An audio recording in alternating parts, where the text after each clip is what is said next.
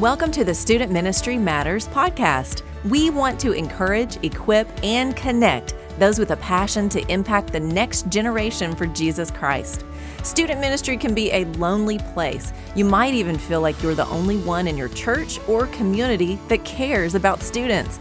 Well, know this you're not alone. People all across the country are engaging Gen Z and care deeply about the spiritual direction of these young men and women.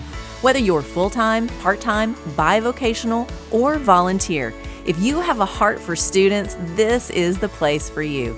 Welcome to the podcast. I'm your host, Dan Carson. And on today's podcast, we'll be sharing the first of two episodes that cover an interview that Chris Vines and I had with Theo Davis about the subject of race and student ministry. Theo Davis serves as the multi site youth pastor at Restore Community Church in Kansas City, Missouri. He's worked in youth ministry for 15 years in a variety of roles and settings, which include church plants, rural churches, and megachurches on the East Coast and now in the Midwest. He received his degree in youth ministry from Eastern University in 2008 and has continued to leverage his education with real world experience. He and his wife Malia are huge gamers and named their kids after video game characters Zelda and Shepard from The Legend of Zelda and the Mass Effect series. Theo also loves action figures and spends his spare time developing his musical and visual art talents. You can follow him on Instagram and Facebook at Theo underscore Davis and then at the Davis Arts. You can also find them on the web at thedavisarts.art. You'll want to check them out. Now, Theo came to my attention when I ran across a Facebook post that he had shared entitled Eight Things My White Friends Can Do About Racism. The post has gone viral and reached thousands of people now. But as I investigated who wrote this article, wrote this post, I found a fellow youth pastor who loves students and wants to help them navigate this world through the lens of the gospel. Our conversation was so informative that we decided to split it into two episodes, and you'll want to listen to both to get the full picture. We hope that you'll find it as informative and as challenging as we did. Let's listen together. Well, Theo, thanks for being on the podcast with us. We are really excited about uh, the opportunity to to have a great conversation about some tough things. And so thanks for being with us.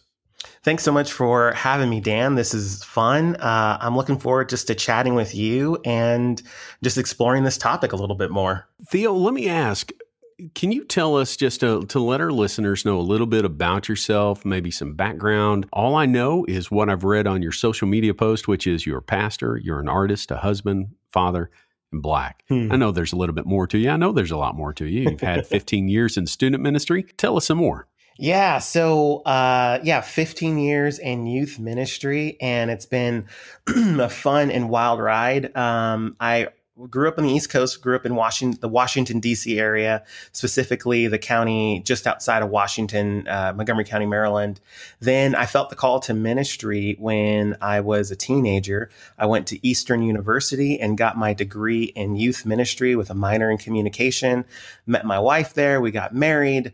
Uh, I've been married 11 years now, and uh, yeah, just just enjoying ministry. So I've done rural ministry in uh, Lancaster, Pennsylvania. I've done uh, suburban ministry. I've done some urban ministry. So it's been cool, kind of seeing uh, ministry from this larger spectrum. My, I've had a youth group as small as four in the rural area and have had a youth ministry as large as 500 across all of our campuses um, at my last location. And right now, um, you know, we within our here in Kansas City, the ministry size, uh, I've got maybe 30 or 40 middle schoolers and about 20 high schoolers. So nothing like massive or major, but man, God is moving through those kids. Um, some other things about me I am an, a local artist, so I love to paint, I love to draw, play piano, guitar, bass, all of the things. Um, yeah, just super creative. And my wife and I are huge gamers. And so we have two kids uh, who we've named after video game characters. So our daughter is Zelda, who we've named after the Legend of Zelda series, and our son is Shepard after Commander Shepard from the Mass Effect series. And so that one's kind of fun because people usually assume like, oh, Shepard, you know, like a like like Jesus. Like no, it's from a video game character. Um, but that's nice that you thought that. so that's just a little bit about me.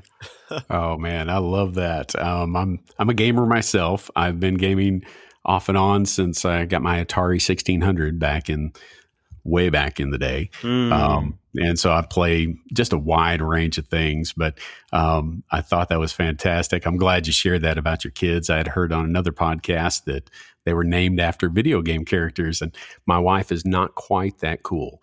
I really wanted a boy and a girl Luke and Leia. That's what I wanted oh, to name oh, them. That's the way to go, man. It would have been, but my wife wasn't too keen on that. So oh. we have, you know, good family names now. So that's good. That's good. Well, you're still married, so you know you work through it.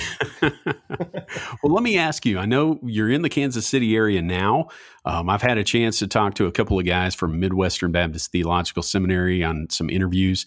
Um, they've told us some good barbecue places. If if I'm in the Kansas City area, what's a place that I want to make sure that I eat at up there? Okay, so I'm still I've I've only been here two and a half years, and they are very serious about uh, their barbecue. So I they hesitate not listing everything. Um, so I'm going to list multiple places because oh, okay. I will hear okay. it if I only list one or two places because uh, everyone has their opinion. But uh, I love Slaps. That's on the Kansas side of Missouri uh, of uh, Kansas City because Kansas City is kind of uh, it spreads into two states.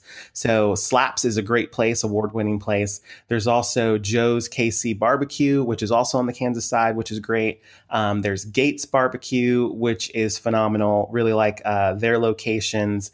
And oh, I how can I forget? Oh no, I'm blanking on the name right now. Uh, 39th uh, Q39. Q39, yeah. yes. They uh they're on the Missouri side and just fantastic barbecue. A little more upscale. That's where I take all my friends and family for their first experience. Uh, and then we kind of like dive into the underbelly of the finger licking good stuff from there. Nice. Nice. well, today uh, I've invited Theo to be a part of our conversation because um, he is, as as his Instagram uh, bio had said, he is a youth pastor, or he's pastor, he's an artist, he's husband, he's father, he's black. And if you are uh, listening and and you haven't met me or Chris, you know that we are two white guys, and many that are connected into our churches are are white. And so there's been a lot going on in our our communities, in our country, and so we're at a place where we really want to spend some time talking about the issue of race, about racism, um, and then how do we how do we make a difference with our students? Mm. Uh, we don't want to continue a legacy of racism. We want to fight those things because we know that Scripture talks about being one in Christ.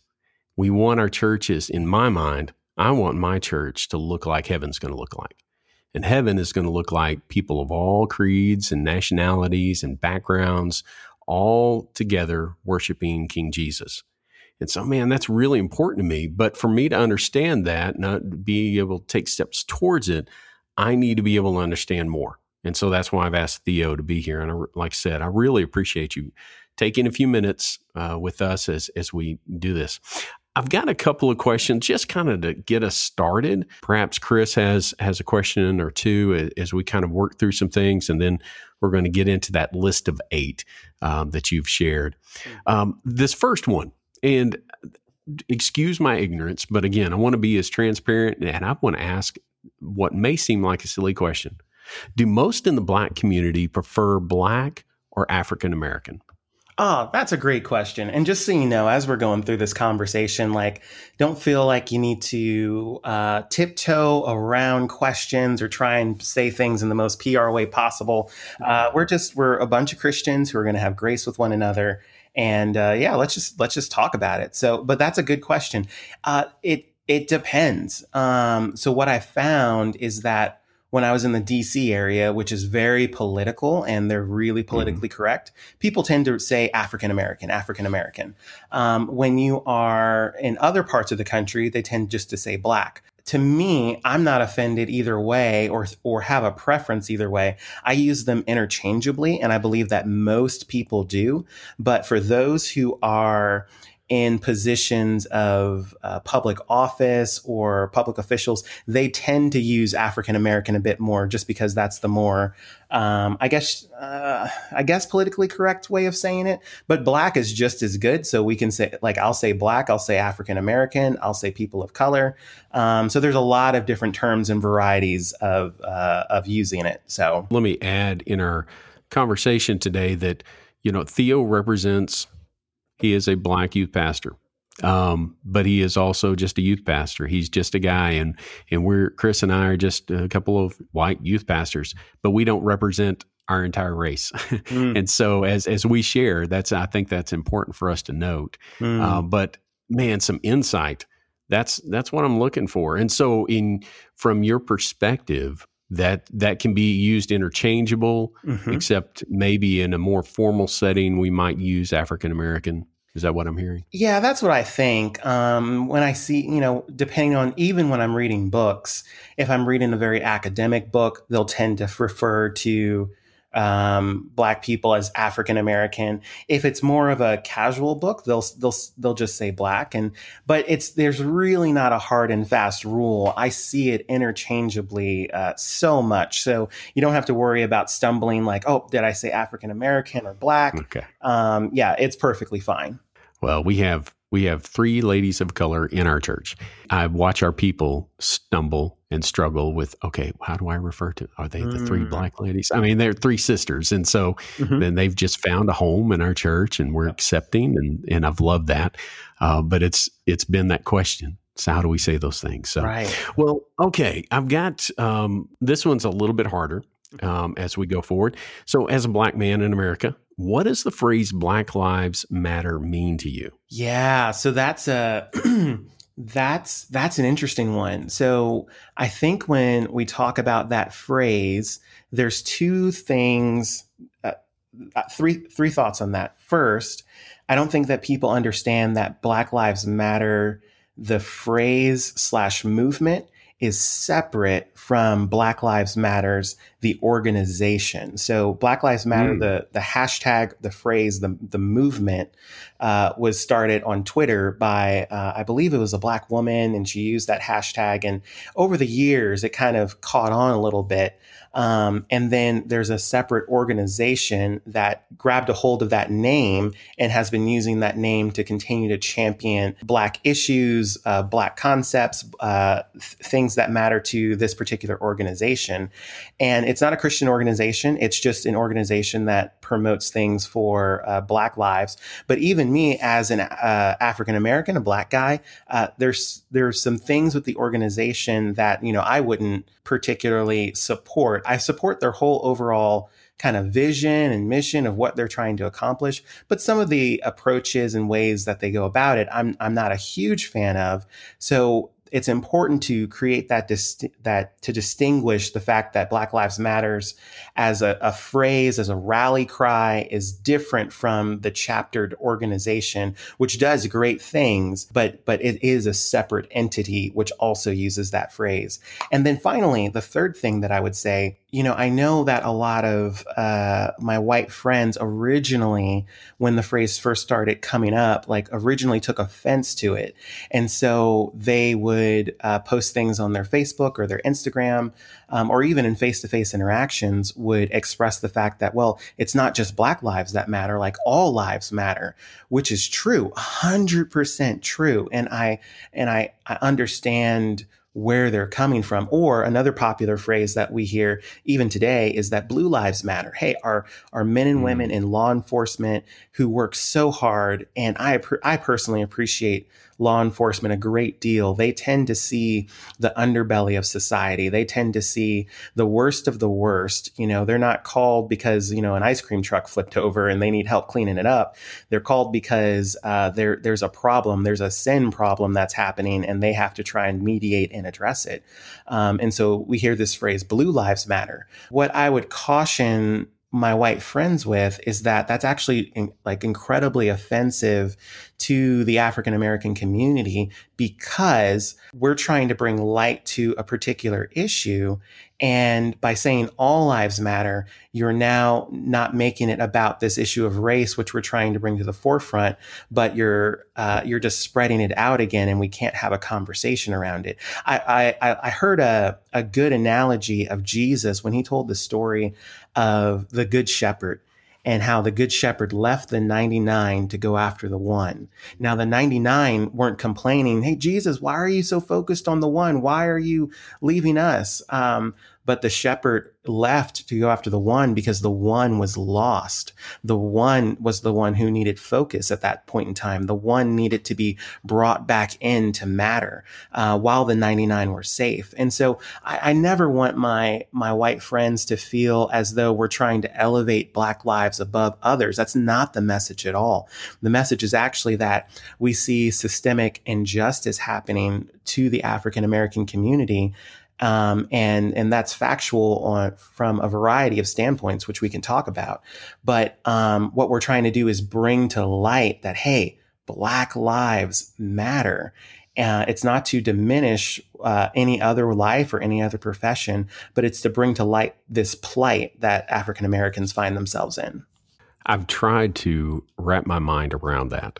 Um, it is a it was a struggle for me um, because I've I've always thought, well, all lives matter, or as you said, blue lives matter. Mm-hmm. Um, I think the the thing that has helped me a little bit is when I started thinking about all these pink ribbons that I see in October, hmm. or other times of the year when they highlight um, breast cancer awareness. Mm-hmm. And I don't know, and you can tell me if this is completely off base here and we can edit this out. uh, but the, as I look at that, that's saying, okay, breast cancer is important. That's, we need to highlight that. Right. Well, guess what? My grandfather died of colon cancer. Mm.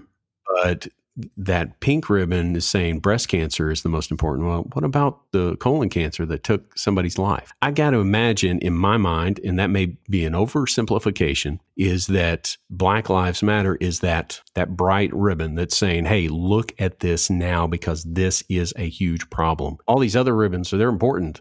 Yeah. But guess what? This one needs the help right now. Is that is that yeah. close to accurate? Yeah, I would say that's close to accurate. And again, it's not diminishing all the other cancers that are out sure. there that need to that need care and attention and fundraising um, but yeah like for for one month and i forget which month it is like we focus on breast cancer um, to raise awareness for breast cancer because of how i think i think one of the reasons is because of how prevalent breast cancer is among all the different cancers I, would have mm-hmm. to do some research on that but i would imagine that breast cancer affects a, a, good chunk of all the cancers, which is another reason why it might get uh, that special attention during whichever month it is.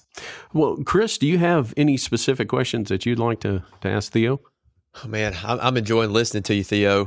Uh, man, what one question I have, and this just kind of gets right, it, it kind of just cuts right to feelings, which I don't always I don't always get right to. I like to hear what people think, and hmm. I certainly want to hear what you think. But but I'm really curious, just with in light of all the recent events, and in light of the protests that we see going on, and and just everything everything that is happening right now.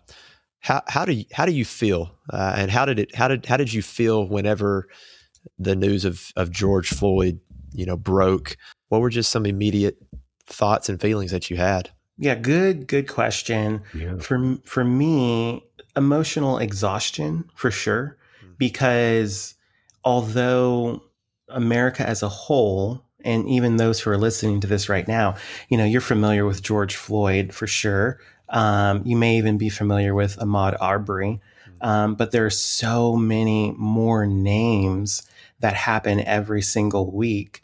And depending on you know your source of news your source of information the communities you find yourself in you may or may not be aware that this is just this is just another drop in the hat.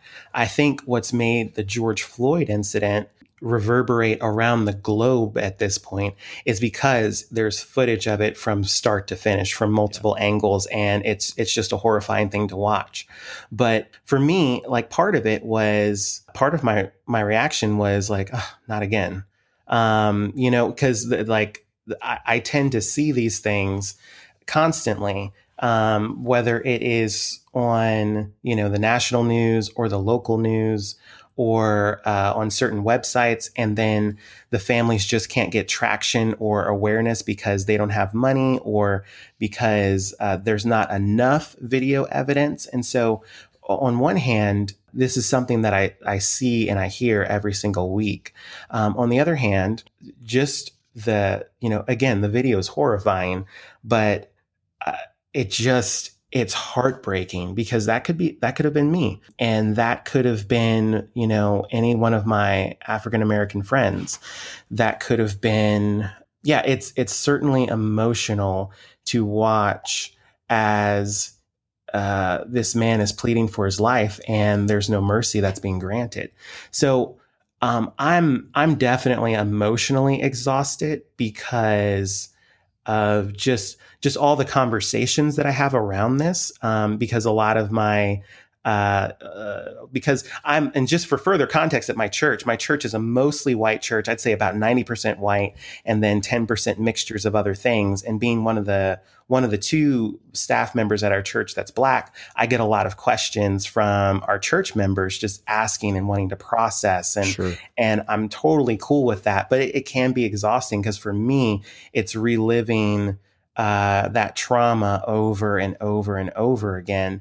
Um, and sometimes for my white friends, like they can they can think about it, they can acknowledge it for a minute, but then they can go back to life as normal. Mm. Whereas for me, it's it's a life that I live and that I'm uh, that I need to be aware of every single day. So I can't kind of lean into it and then lean away from it as I choose, uh, being a African American male. And so um, so I appreciate these conversations because it's bringing this more to light um, of the plight of African Americans in our country, and it makes it easier for us to talk about it versus kind of keeping it all to ourselves. So does that yeah. does that make sense? Absolutely, absolutely, and I, I, think it's it's just it's it's good to hear that Theo because I think it helps us have an, a better understanding uh, in order to sympathize with with our brothers and sisters in Christ because we we know that as I drive down the road and I see protests, and as I turn on the TV and, and look on the internet and I see all the events,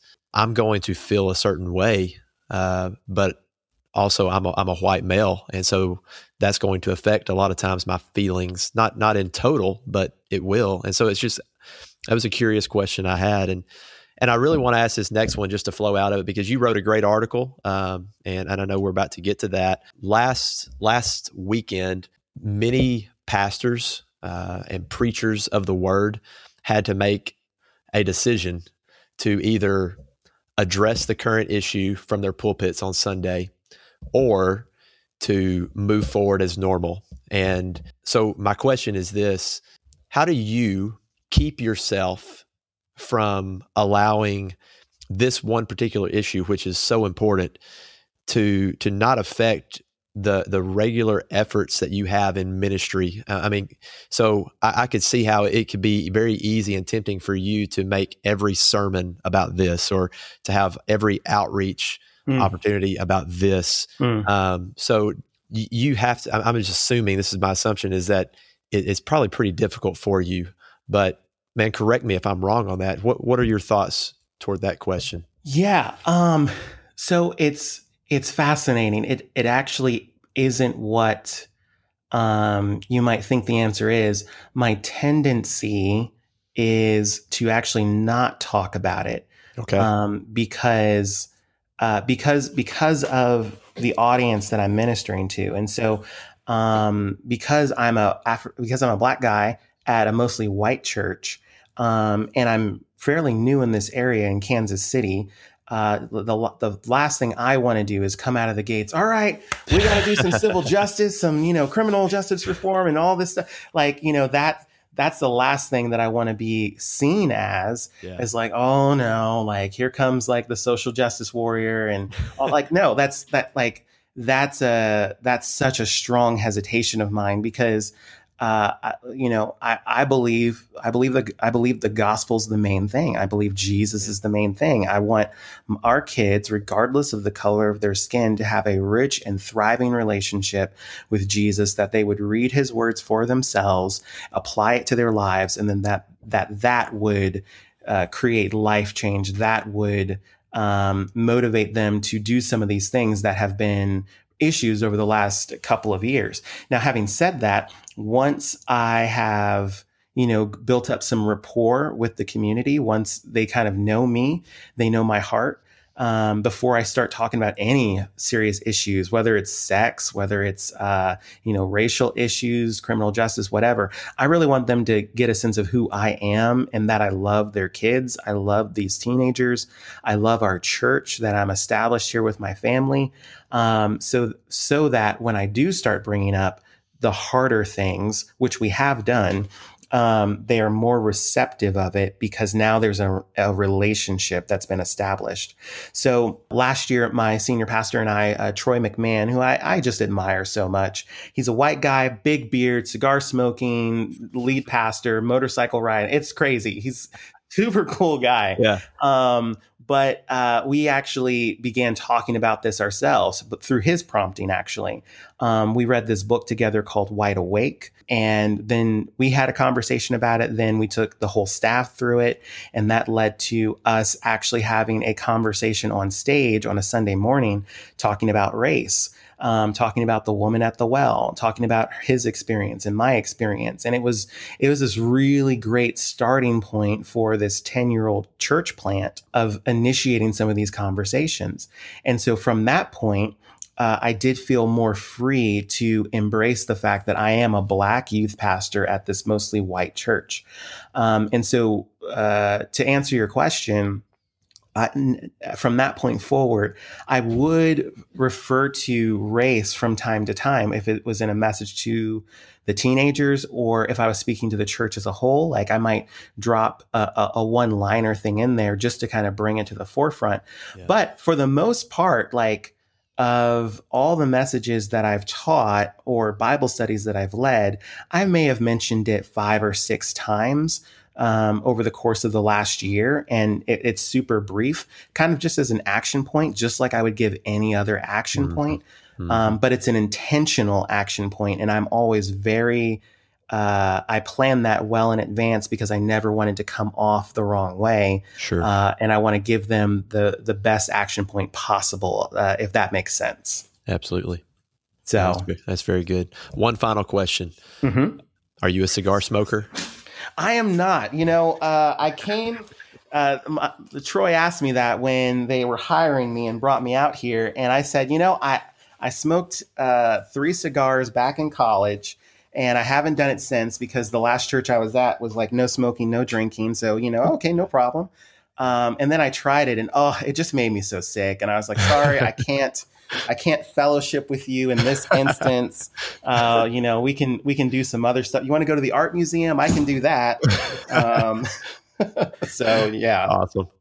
One of the main reasons that we called you to to set up this interview, Theo, was with the possibility of you sharing a little bit from uh, it was actually a Facebook post that I had read, but then I found out that Download Youth Ministry had asked you to to change it and turn it into a um, an article. So which one came first, the article or the post? Yeah, the um, uh, the post came first, and okay. so uh, yeah, the post came first, and then uh, they eventually found out about the post and asked if I could kind of redo it for the purpose of like speaking specifically to white youth pastors versus just sure. my white friends.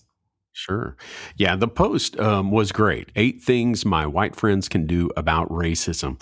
And man, I latched onto that again, as I've, I've said, it was, came at a point, uh, I think, when my mind and my heart was ready to hear this. And so I'm just thrilled by that because my story is probably like many. It's just been, I've, what you were talking about earlier, the ability to focus in on it and then turn it off hmm. and then go on. But th- this is your life. right. and you're not able to do that. And so that it it's it's just bothered me and it's frustrated me. And now it is to the point where I must speak up. I must do something. I must be an ally rather than just ignore the situation when it's it's not there. And so mm. what I wanted to do was to talk through these eight things that you've listed because on the the the article that you had shared with them was eight things white youth pastors can do about racism. So either venue. It, I think they were the same concepts, but again, as we're talking to student ministry workers, as we are looking at this, we know that we have a responsibility to, to preach God's word, to share the truth that Jesus has laid out for us, and then to give that to students so that the gospel can transform their lives. Um, but you've you've got some great things here, so I just I'm going to mention that and then let you share about each one as as you feel. So the first thing that you have listed is that we should lament. Hmm. What do you mean by that? Yeah, um, that that's good. And and even before I I jump into that, um, just a little more context for your listeners.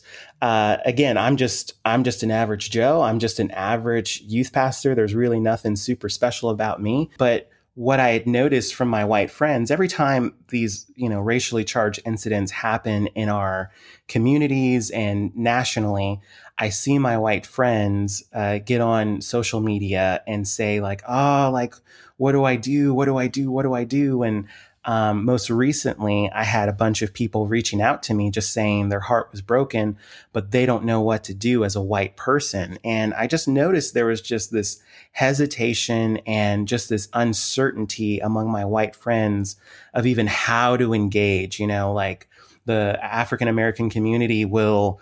Uh, lament and say like you know do something do something. Uh, i think a piece that sometimes is missing is the practical well what can we begin doing uh, e- e- just on the personal level not even for those government officials and those who write laws but just in our in our communities in the south in the north in the midwest where i'm currently at. Um, and so that's really the heart from where this all comes from. So I, I, don't want people to think like, well, who's this guy telling me what to do and how to think? No, it was this was originally intended just for my friends, but it got shared uh, 6,000 times. And uh, not, I, wow. yeah. And I had people, I've just had people from across the country and even from Europe now just reaching out to me, asking me questions. And I'm super humbled with the opportunity.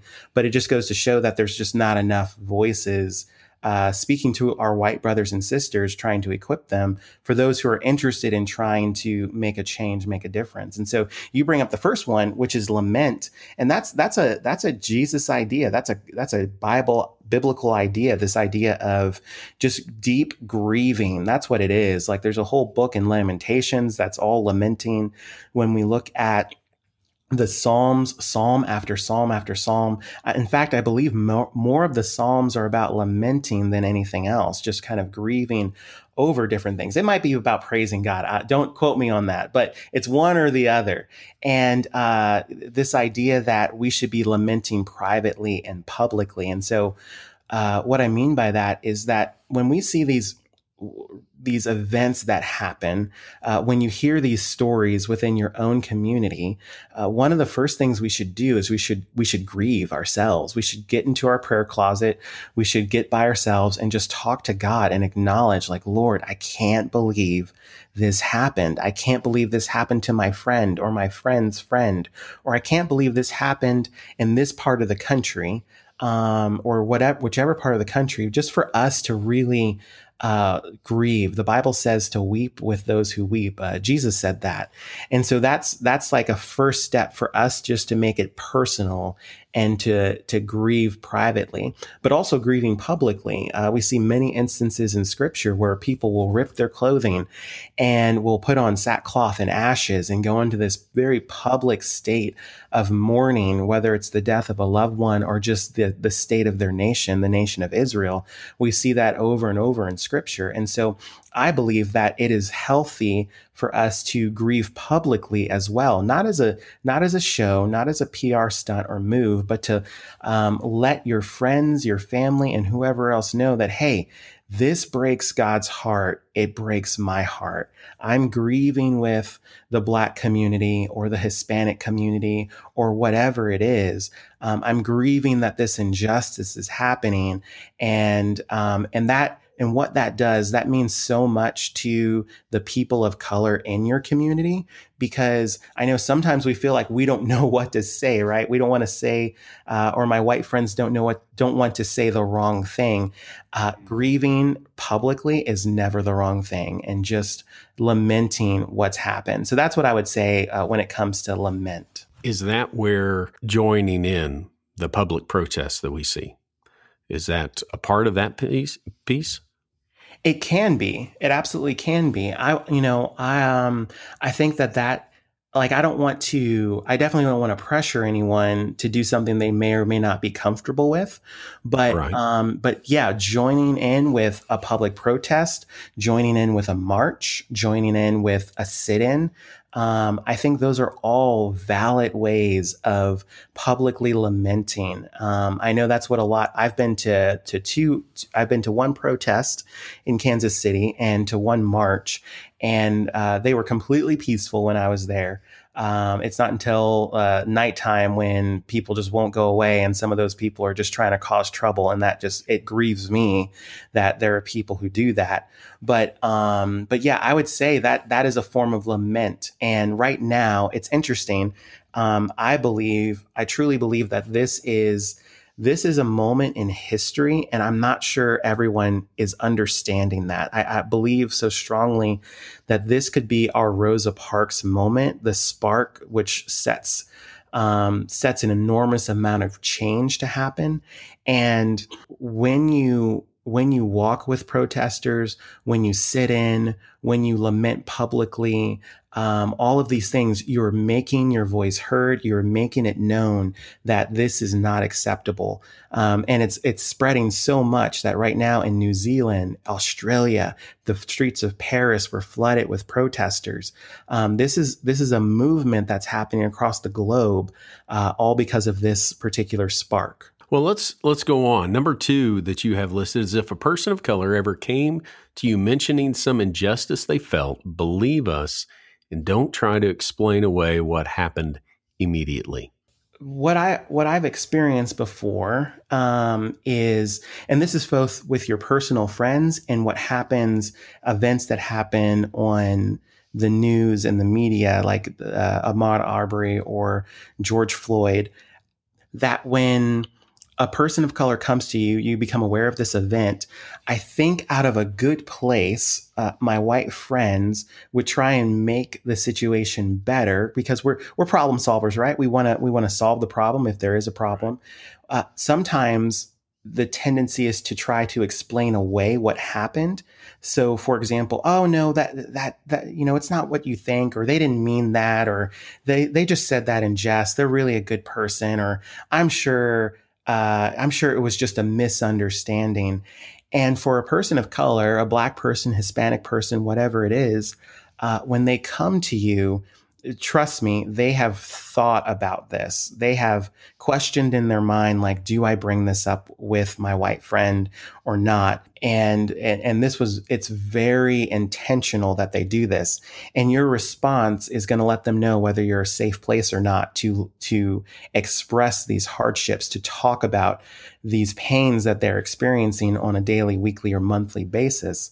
Um, and so I would say in those moments of hearing stories, before we judge and try to explain away or give excuses, valid as sometimes they may be, let's just pause and let's just again grieve and lament with that friend of color. Or if it's the nation that is shocked by it sometimes what i tend to see is digging into uh, the event to try and explain away why maybe police officers did what they did, or why other individuals did what they did, or another common practice that the Black community is very aware of that happens is the the try and um, just dig up as much dirt on the black the person of color uh, to to show them in a different light that oh well well it was a criminal or uh, you know they do have a bit of a shady history. But when i read my bible i read in the book of romans that all have sinned and fallen short of god's glorious standard. And so i, I think that we just need to pause and we just need to recognize that um, when a person of color comes to us with a situation of injustice that's happened to them, that we need to just listen and not try to explain away because what that does is it opens up dialogue and a conversation uh, that otherwise may not be open to you um, and could be closed off to you for years to come as a result of how you respond to the situation. Um, since I've been here, in Kansas City, Missouri. Um, again, I was originally from DC and the Philadelphia region, you know, went to school out there. And I would say that I, I definitely noticed some racial things from time to time. Uh, they were never overt. They were always kind of under the surface. Maybe a look, maybe a security person might follow me around at a big box store. Um, none of my white friends have have experienced that, but I've experienced it multiple times. Uh, but when I came to Kansas City here in the Midwest, I've experienced more overt racism in the last year and a half, in the last two and a half years than I have my whole life. To be able to express that to my white brothers and sisters, uh, it was so important for me. It was so important to be able to have some safe places where they weren't going to question every story I brought to them because I have lots and lots of stories. Um, and it doesn't happen to them. They don't get followed in stores. They don't get chased out of stores at a big box store and be accused of stealing something and then be told that they were going to call the law. You know, they weren't, you don't get blocked in by security personnel at, uh, at, at certain locations. You don't have guns drawn on you by police officers. This just happened to me uh, two weeks ago where uh, it's a whole situation, but I, what I did is uh, I filed a complaint with the KCPD, talked to the sergeant. We had a great conversation. But these are things that don't happen to my white brothers and sisters. And so once they started seeing this and noticing it, it really started clicking with them. Whoa, you're experiencing something that I'm simply not experiencing. So uh, again, listen when um, when these events happen. I would say that's the key thing. This this short little paragraph, this point number two that you wrote in this article, I really appreciated because of everything that you just said. I'm not going to try to elaborate all over again, but you you did make the point uh, more than once how how serious of an impact you know this this had on on you. You just expressed that in some of these stories that you're you're you're telling us, and and you you make the the biblical point that Jesus says to weep with those who are weeping, and um, it is so tempting for me personally, whatever the situation is, uh, whatever the issue is, to think that I can come out guns a blazing with all the answers. And mm. and and I man, I needed to hear that, and I needed to hear that from uh, in, in this particular context. You know, Jesus does not tell us get all your facts right, get all the reasons why they're weeping, and then weep with them. He just says, mm-hmm. weep with those who are weeping. And so, um, you know, I, I, just wanted you to know that I appreciated that. Uh, and it, it, was very, very helpful to me mm. as I read that. That's good, man. That's good. And that's good insight as well. Be sure to download and listen to part two as we cover the other six things on Theo's list and we continue the conversation about race and student ministry. Now, I know this is a tough topic, but it's one that we must discuss, that we must talk about, and we need to do the hard things. Why? Because student ministry matters. Thanks for listening to the Student Ministry Matters podcast. Get connected at studentministrymatters.com or follow us on Facebook and Instagram at Student Ministry Matters. Until next time, keep up the great work with your students because the work matters.